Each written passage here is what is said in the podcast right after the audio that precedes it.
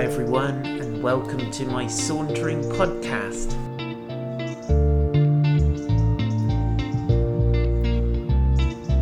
My name is Paul White, and I live in a gorgeous place called Weymouth. And this podcast is a collection of saunters that were born in lockdown, but it's also got some additional stuff which is just fresh, hot off the press.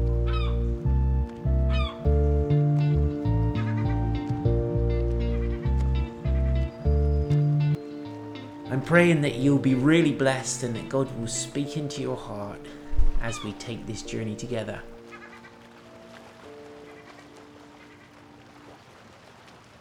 So please go ahead and hit the subscribe button to keep updated with the very latest Sauntering podcasts.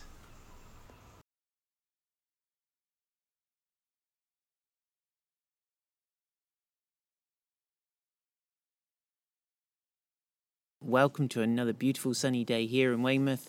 Welcome to another saunter in our series on Paul's first letter to the charismatic Corinthians. And we are on chapter 15 today, which we're not going to succeed in doing all in one go. So we're going to have to break it up into two. And I'm going to pray and welcome the Holy Spirit. So, Holy Spirit, we welcome you today to speak to us to invade our lives with your love and your power to make Jesus the most real thing that's going on in our entire world. Amen. Now, um, I just would like to preface today by honouring an incredible lady. She's called Anna. She is my bride of 32 years. I cannot imagine my life without her. It is our anniversary today and I want to say happy anniversary, darling. And you constantly amaze me. You humble me by your grace and your strength. And you are just unbelievable. And I'm so proud of you. I'm so proud to be your husband. ah, I'm getting all teary now.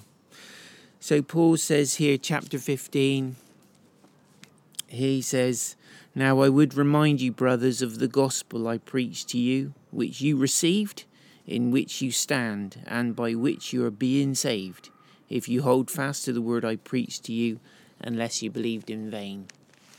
And so Paul's saying here, I'm I'm I want to just remind you again, brothers, of this gospel, the good news that I brought to you. That that it comes from the the word good news comes from the word blessing. It's to speak well and to bring something good uh, into somebody's life. And Paul's saying, listen, this gospel, the gospel that we preach, is good news. I love calling it the good news because I get, I think our jargon sometimes works against us and we get used to talking about the gospel. It is good news, it is phenomenally good news.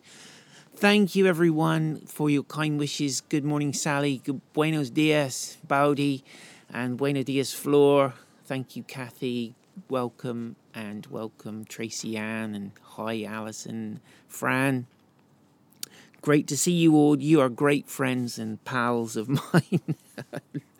um, and so Paul's saying, listen, this is good news, and I've I brought it to you, you received it. You didn't just passively listen.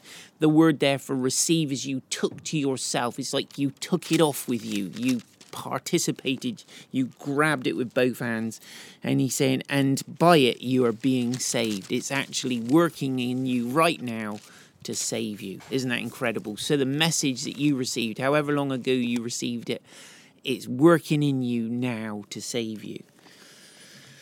Ah, and he says, hold, so basically, he's encouraging to encouraging them to hold fast to it, to stick at it, to stand in it, and you know they don't want to have started out and believed in vain and then drifted off and got sidetracked into something else. Um, verse 3, he says, For I delivered to you as of first importance what I also received. And he he says this this Paul often says this my gospel or the gospel that I received. And he had received this gospel, this good news, personally by revelation during an encounter with Jesus himself. Now, we can possibly assume that it was um, following that moment on the Damascus road where God knocked him off his donkey and Jesus spoke to him. And, he said, and Jesus said, Why are you persecuting me? And then uh, Paul said, Who are you, Lord? And he said, I'm Jesus Christ, who you are persecuting. Good morning, Kevin. And I forgot to tag you, but you found it. Brilliant. Great to see you, buddy. And uh, so he says, This was of primary importance that I should pass on to you what I received. So Paul is very conscious of his role as a steward of someone. It's not his to own in the sense it's not his personal message, and yet it kind of is his personal message, and he does own it, but it came from a much higher authority. It came from Jesus himself, and Paul saw himself as a steward, somebody who had to deliver, like the postman, post lady, comes to your door with the mail that comes from somebody else. He says, I'm like the post delivery person. Um, bringing the mail to your door, and I'm just so proud of my job, and I love my job. he said, For I delivered, if, if the post men and women had to suffer the kind of things that Paul suffered in delivering his message, I think they might change their jobs fairly early on, to be honest. Um, they get paid a lot, they'd probably get paid more, hopefully they would. And he says that, and this is what I received that Christ died for our sins in accordance with the scriptures that he was buried and that he was raised on the third day in accordance with the scriptures. And that he appeared to Cephas, that's Peter, and then to the twelve. Then he appeared to more than 500 brothers at one time, most of whom are still alive, not anymore, but were when Paul was writing. They'd be very old now, though some have fallen asleep. Then he appeared to James, then all the apostles. Last of all, as to one untimely born, he appeared to me. And then, so what Paul's saying is listen, our message, the, the good news that we've brought to you, has never been about a philosophy or a set of good ideas or seven principles to make yourself more handsome and incredibly attractive to the opposite sex or to gain friends and influence people or to have uh, washboard abs or any of those things. He's saying, listen, this is not, this is about real events that really happened. The gospel, the good news of Jesus Christ is based on real events that actually happened. And even more than that, they are prophesied all the way throughout the scripture. And if you didn't catch our saunter to the stable, you can go back over that at any time by getting onto YouTube, Prayer House Weymouth YouTube channel, and look at the Saunter to the Stable. And we go through many of the Old Testament prophecies that lead up to the birth of Jesus and talk about the different ones that he fulfilled. And in, it's over 300. There's many, many, many Old Testament prophecies that Jesus fulfilled. And so Paul says, listen, this is something that really happened it would, and it was prophesied in the scriptures. And Jesus fulfilled that just as it was prophesied.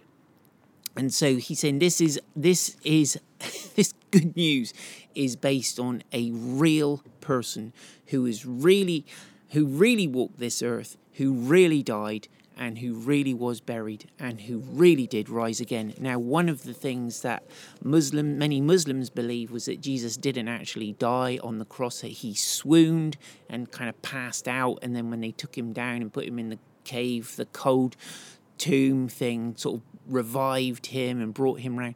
Listen, the flogging and the beating alone was enough to kill people. It left their their organs, internal organs exposed. It was not something you just swooned from.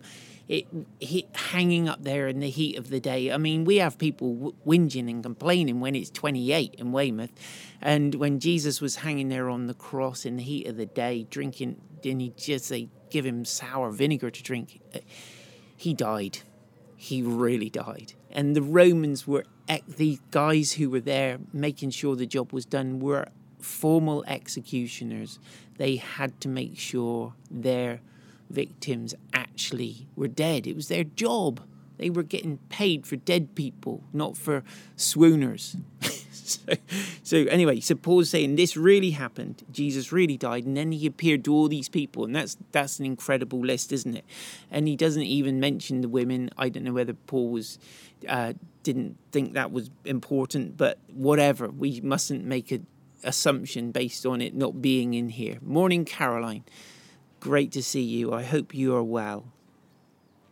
And it says, Then he appeared to James and all the apostles, last of all, as to one untimely born. And the, the term there he uses is like someone who's been miscarried. It's like I've been born in the wrong sequence. I wasn't there at the beginning. I've I don't know what Paul was doing. He was certainly alive, but we don't know of his whereabouts at that time when Jesus was actually walking around on the earth. Um, but certainly he was he was back in time for Stephen from wherever he'd been, and that's where we are introduced to him. But he says, I, I became, for I am the least of the apostles, unworthy to be, sorry, unworthy to be called an apostle because I persecuted the church of God. And he's saying, listen, I don't, I don't take this credit on myself to have this incredible privilege of being an apostle of Jesus. I was a persecutor. And the word there that, we, you know, when we said yesterday about pursue love, hunt it down, same word. Persecuted, he hunted them down. And Paul says now he, he uses the same word intentionally, no doubt. Hunt down love, run after it, catch it, you know, don't let it escape you. And he was like that with the Christians. But he's now, he's kind of redeemed that word that was so horribly true of him as a persecutor. And this is what he says, verse 10 he says, But by the grace of God, by the undeserved gift of God, I am what I am. I don't deserve this. I've done nothing to deserve it. This is God's amazing kindness to me. And he says, And his grace toward me was not in vain. On the contrary, I worked harder than any of them, though it was not I, but the grace of God that is with me. Whether then it was I or they, so we preach, and you believed. So Paul's saying, Listen, I I worked harder than any of the other apostles. He's boasting a little bit, and then he kind of reins it in. You think, no, hold on a minute. Actually, even that was God's grace, even the ability. So, the person who's highly productive in preaching the gospel, that's fantastic. There is an element of our um, commitment and devotion that comes through in that, how we serve Jesus. But at the same time, our productivity and our effectiveness is still down to His grace, isn't it? And even the strength and the energy to get up and do the things that some do is a gift from God. And I look at other people around the world and you watch their Instagram feed and I think, oh gosh, I, you know, I'm, I'm barely even on the starting blocks compared to some of these incredible people. And yet we have to say they they even them, what they do is because of God's grace. Anything that is of value that they produce through their lives and through all their amazing activity, if it has eternal value, it came from God's grace. It was all part of His grace. This is amazing, isn't it? But he says, I worked harder than any of them, but it doesn't really matter. As long as you heard the gospel, it doesn't matter who you heard it from, whether it was me or one of the others. Verse 12, he says, Now, if Christ is proclaimed as raised from the dead, how can some of you say that there is no resurrection from the dead? This is an interesting one. We haven't heard this one yet in this in this um, book, but Paul's addressing a commonly held belief that the resurrection from the dead is not a thing. Now, we know those of us who've been sauntering any length of time will know that the Sadducees were a Jewish group at the time of Jesus who didn't believe in anything much supernatural, and they certainly didn't believe in life after death. So there was that kind of school of thought out there, but there was also the Jewish Gnostics who were all based on knowledge and um, gaining sort of worldly knowledge. And they had the idea that the body which is so temporal, temporary, and kind of passes away and gets old and wrinkly. And um, yeah, don't look too closely. Um, it gets old and wrinkly and passes away. They kind of viewed it in a disparaging, negative kind of light. Good morning, Phil. Great to see you. They viewed it in a negative kind of light and they valued only the spirit. So for them, the idea of a bodily resurrection was a bit of a, disappointing idea. They didn't really get on with that. It didn't appeal to their Jewish. Yeah, that's right. They it didn't appeal to their their um, Greek sense of refinement. They liked the idea that the body is temporary, it's trashy, it's irrelevant. What's important is the spirit of a person, and they had this idea that the spirit is what we should value. And Paul's saying, listen, this whole thing, this whole message is about the sorry, is about the bodily resurrection of Jesus Christ. It's about him being his mortal body, his physical body being raised to life. Good morning, Chris. And uh, this is this is really really important. This is very very profoundly important. Now there was a famous um, um, bishop of Durham who said that you know he didn't believe in the resurrection, and uh, you know we need to understand that without the bodily resurrection of Jesus, there is no gospel. And that's where Paul's going with this. There is no good news. So, and he says, but if there is no resurrection from the dead, then not even Christ ha- has been raised. So, if resurrection isn't a thing, then Christ himself, the Messiah, has not been raised. So, everything we're talking about is nonsense. So, verse 14, he says, And if Christ has not been raised, then our teaching is in vain, and your faith is in vain, actually. So, goodness only knows what you think, but is no good to you if Jesus hasn't been raised from the dead. He says, verse 15, we are even found to be misrepresenting God because we testified about God that he raised Christ, whom he did not raise, if it is true that the dead are not raised. So he's saying, well, you know, we're telling lies then about God because we're saying that God did raise Jesus, but if the dead are not raised, then he didn't raise Jesus. So kind of is a little bit labored, but we'll get there. So he, this is important. It is an important, very important principle that we understand that the physical bodily resurrection of Jesus is central to the good news of the gospel. If Jesus remained dead, then all of his promises died with him. But if he's alive, they're all good to go because he promised them and he's still able to deliver 100% on everything he promised. Verse 15. Hold on, we did that. Verse 15. We are even found to be misrepresenting God, which would be a very bad thing to do. We need to be careful that we don't put our own message out there and in the name of God we need to be very careful, and Paul was clear on that. So, verse 16 For if the dead are not raised, then not even Christ has been raised. Verse 17 And if Christ has not been raised, your faith is futile, and you are still in your sins. Then those also who have fallen asleep in Christ have perished. If in Christ we have hope in this life only, we are of all people to most to be pitied. Now let's just go back to the first few verses here. He says, I delivered to you as of first importance what I also received that Christ died for our sins, according to the scripture.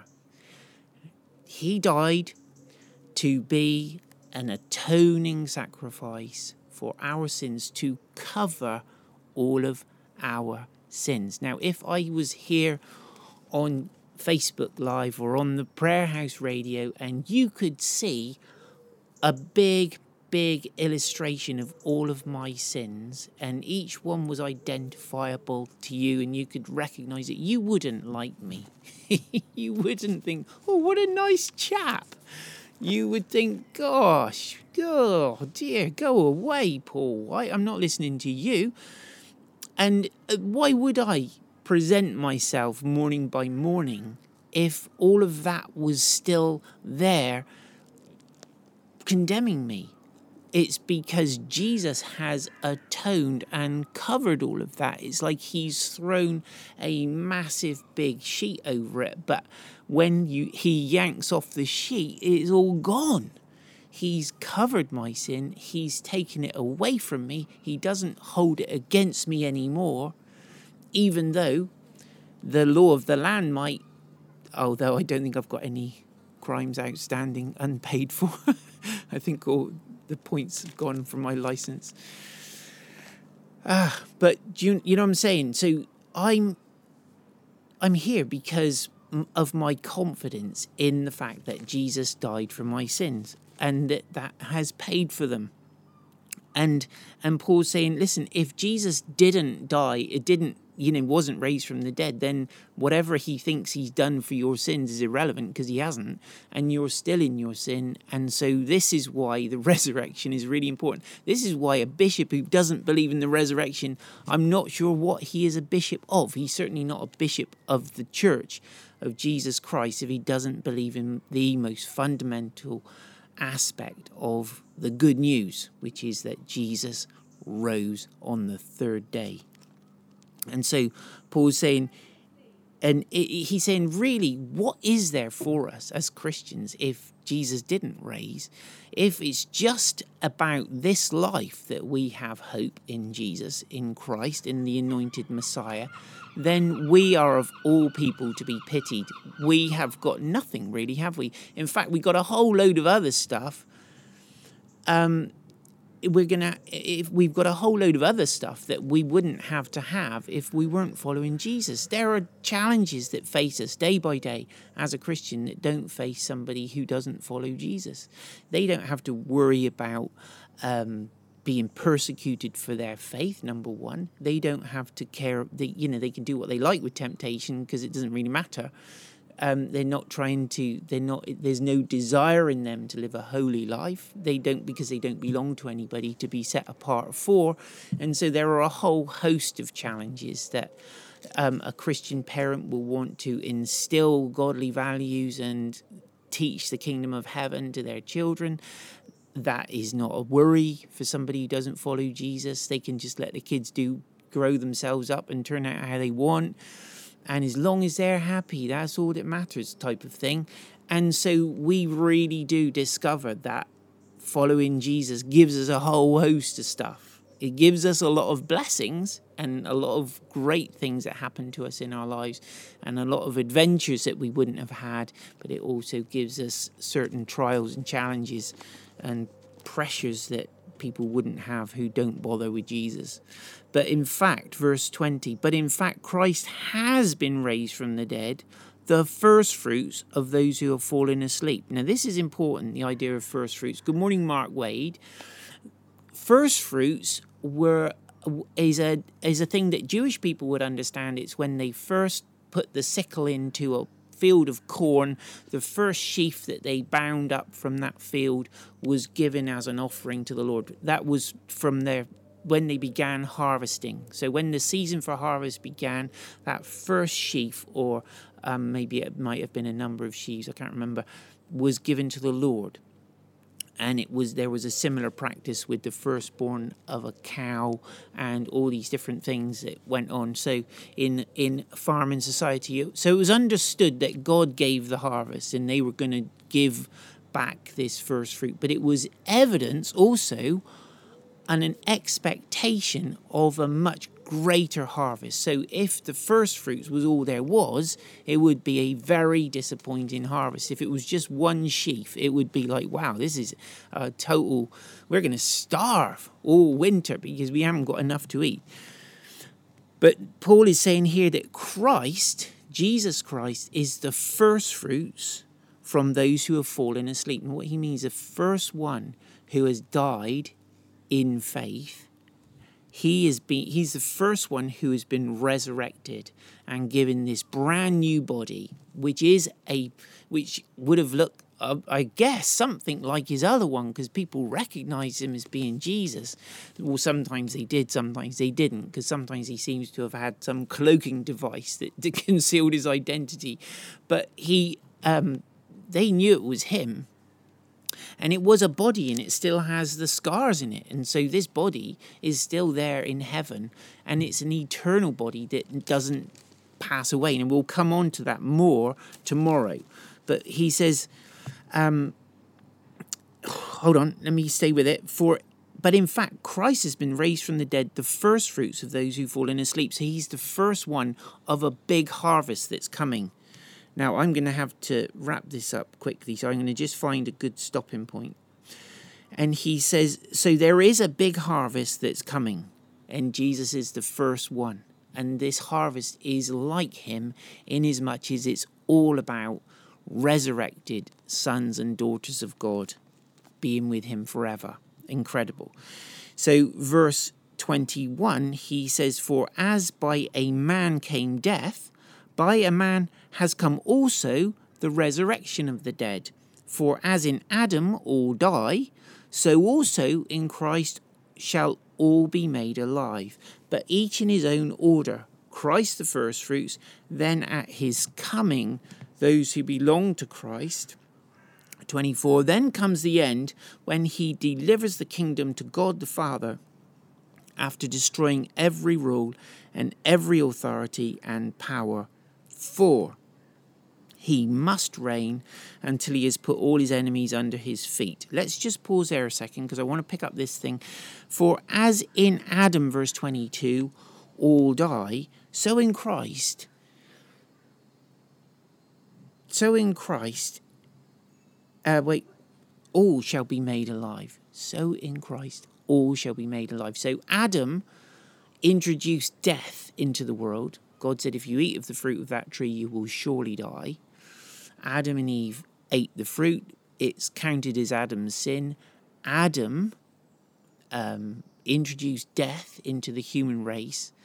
And then Jesus comes as the representative man and brings life and makes life available for every single person who believes in him, who will trust in him. And so Jesus then is the key to unlocking the resurrection of the dead for the whole human race. Just as Adam was the key to unlocking death and releasing death to the whole human race, Jesus is the one who unlocks life to the whole human race. And so, Jesus being the first fruits is an expectation that there will be this bumper harvest across the face of the earth of men and women of every color and every language, every nationality who have become participators, you know, become sharers in this incredible gift of life through Jesus, through his death and his resurrection.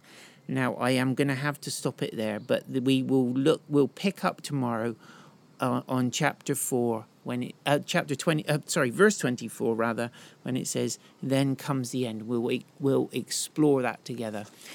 In the meantime let me pray for you and bless you. Jesus come on. Every single promise of yours is yes and amen. It's available. It's on tap because you are alive and you conquered death and you were the fir- you are the firstborn of many brothers and sisters to be resurrected. Jesus come on let your promises flood into our lives today lord. We want to shake your we want to pull on your garment and say come on lord let these promises begin to pour down into our lives in jesus name. So go after him today. Pursue love and remember that because of his death and resurrection, we get to live. Hallelujah. Lots of love to you all. Yes. Bless you guys. Take care. Have an amazing day.